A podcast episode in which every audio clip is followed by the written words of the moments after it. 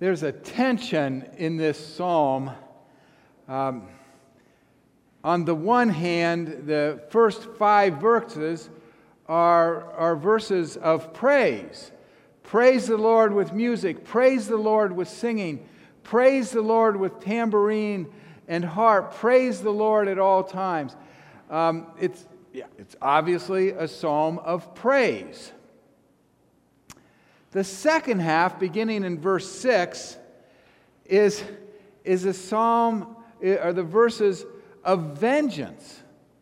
You know, we move from praising the Lord uh, with, with instruments, uh, with instruments to praising the Lord with weapons.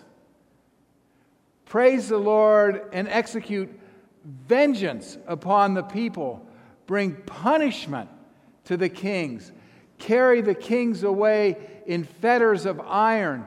Transport the people in chains. Praise the Lord. There's this great dis- disconnection between the first half and the second half. Uh, it seems, the second half seems so unchristian, so unchristlike. I, I was told after the first service that Psalm 149 is the basis for the phrase, praise the Lord and pass the ammunition. This psalm uh, gave rise to that. Two weeks ago, Susan and I um, took the weekend off. Um, one of you missed us. Um, we, we spent the weekend in the Marietta Parkersburg area to explore the history there. Uh, when we left Parkersburg on Sunday afternoon, uh, Susan said, could we, could we take the route home along the river to Gallipolis and cut up? She said, I want to see the Bob Evans homestead. I had no idea that was on her bucket list. Uh, so we did.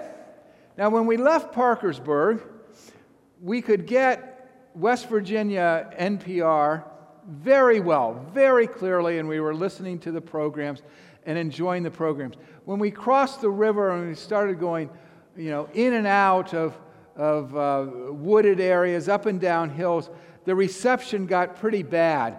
And, and Susan would then start, you know, doing the seeking on the, on the car radio to get, um, to get a clear, clear signal for West Virginia radio. But we kept getting interrupted by stuff we didn't want to deal with, we didn't want to hear, we just didn't like.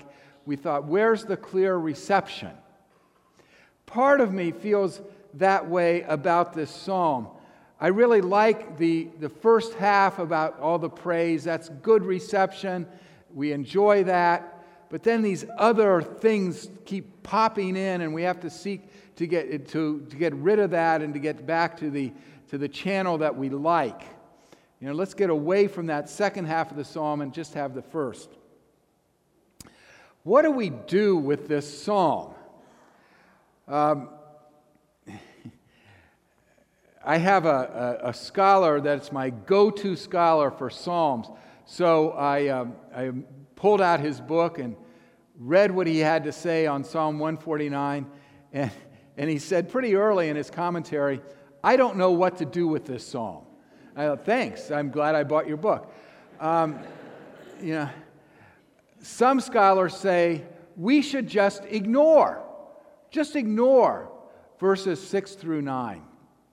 Ignore that stuff about vengement, vengeance and punishment. Just, just cut it out. I thought at this service, maybe we could have read Psalm 149 responsively from the hymnal, and you could have it open and look at it as I preached. Except, Psalm 149 isn't in the hymnal. They didn't want to deal with it either. You know, it's not there. So, what do we do with this psalm? We need to wrestle with it. I, I, I, don't, I don't like to just say, oh, I don't like that scripture, just ignore it. I want to wrestle with Scripture. Um, you know, the stuff that I might dismiss on the first reading, on the second and third reading, might have some depth that would help. And on this All Saints' Day, I think it's appropriate to wrestle with the Scripture. I think one of the things about the saints is they wrestled. They wrestled with Scripture, they wrestled with themselves, they wrestled with God, they wrestled with the church. Their lives were not, we often think that everything was smooth and easy for them and they had it all figured out. When you read the lives of the saints, they wrestled. Richard Rohr, in his definition of a saint, says a saint is a person who acknowledges their dark side. We all have a dark side, but they acknowledge their dark side and confront the enemy within. They don't project the dark side onto other people, they don't ignore the dark side in their lives. They confront it, the enemy within. And they can forgive themselves and know that God forgives them. They know that God takes their brokenness and they turn that over to God's mercy, and they can be merciful with themselves and with others because they know how God has healed their brokenness. I think that's a great definition of a saint. A person who knows their dark side but has turned it over to God for God's mercy. We all have dark sides. You know, for some of us, it's jealousy. For some of us, it's anger. For some of us, it is vengeance. For others, it's lust, greed. We have our dark sides and we wrestle with them. And I want to see this psalm in the context of our wrestling with our dark side. When I contrast the praise the Lord with the vengeance of the second half, I have to ask myself which comes more easily to me? Does praise come more easily to me, or does vengeance come more easily? And what stays with me longer? Does praise stay with me longer, or does vengeance stay with me longer? Somebody could have said something nice to me on Thursday, and by Thursday night, I've forgotten that praise. I could have praised somebody Thursday night and I could forget it by the next morning. But vengeance, vengeance comes pretty easy to me. I can get hurt pretty quickly and pretty easily, and it can stay with me. And I can have thoughts of teaching them a lesson, payback, get back. And it can stay with me through the weekend and it can become something of an obsession. I have to admit that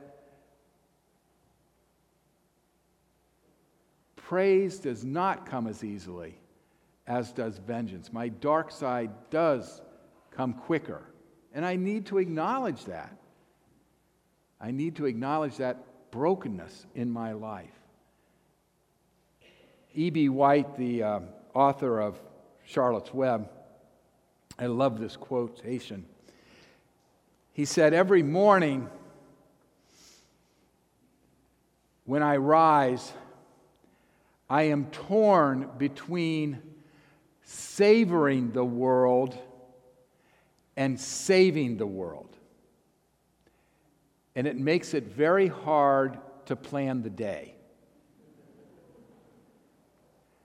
And aren't we torn that way? I mean, aren't we torn between savoring, enjoying, and justice and saving.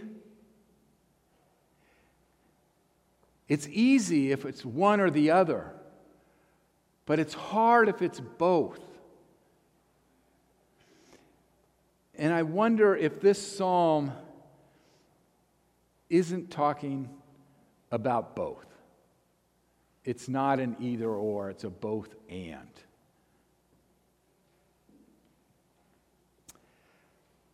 Are joy and justice always opposed to each other?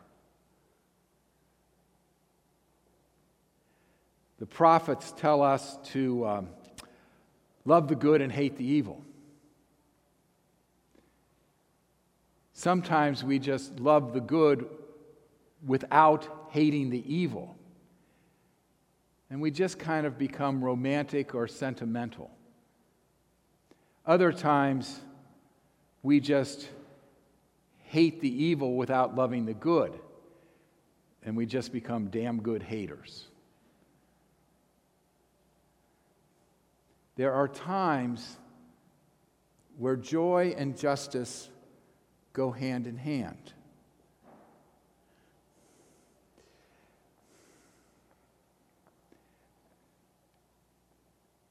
There, the violence and the vengeance and the judgment in this psalm, you know, can be used to expand empire, to build a kingdom, can be used for imperialism. Or this judgment and justice could be used for justice. There's a big difference between building the empire in the Mexican War, which was to expand slavery, and the Civil War, which was to end slavery.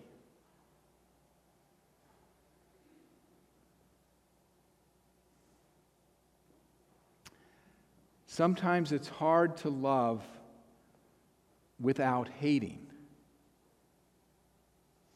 I think of the environment. We love the ocean,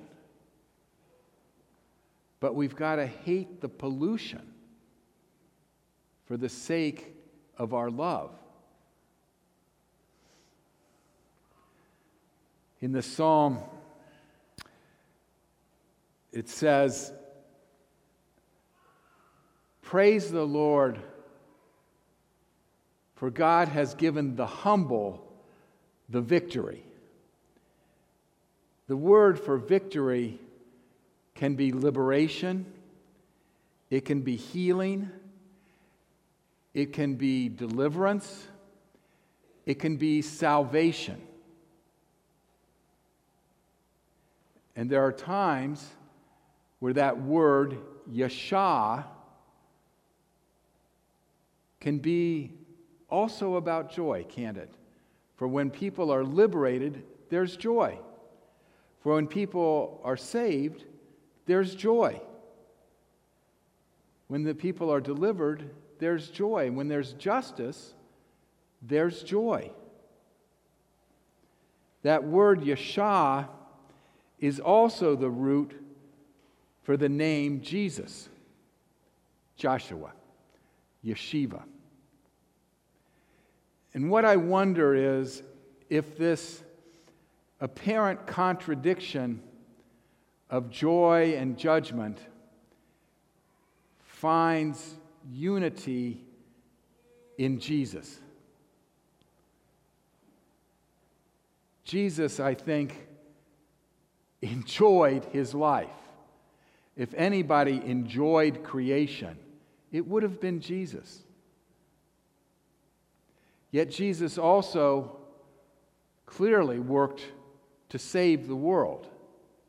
He savored and saved.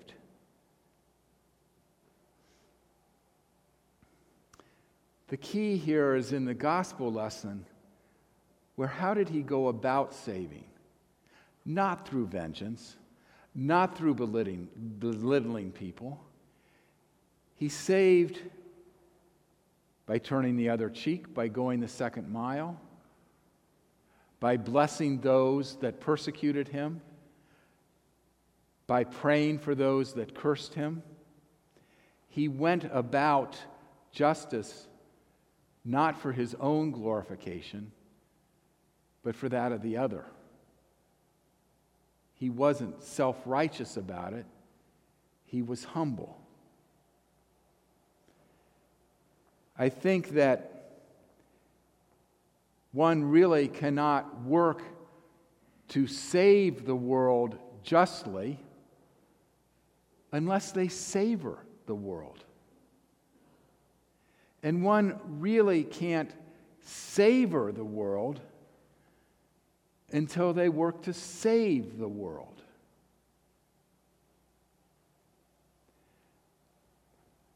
I think one of the messages of Jesus to us is God savors us, God enjoys us, and God saves us. When I think of the saints in my lives, those who have had the great influence in my life, it's the people who savored the world, who enjoyed the world. I thought, I want to be like you. You enjoy the world, you take the delight in the world, you take pleasure in the world, you enjoy creation, you enjoy other people. But the mentors and saints in my life also want to save it. They are also people of justice. They want to improve the world. They want to make it better. They care. Last week, when we talked on Stewardship Sunday about King Avenue, is certainly about stewardship of money, stewardship of the building, but chiefly we're about stewardship of people. That we say people are important, people are significant. Well, this is related to that. What our ministry says and, and, and why we support the church is because we savor people. We enjoy them. We delight in them. And we save people. The two go hand in hand. To go back to that, looking for the right channel on the radio kind of wonder if Susan and I were going about it wrong. We were really keyed in to, to the NPR uh, program.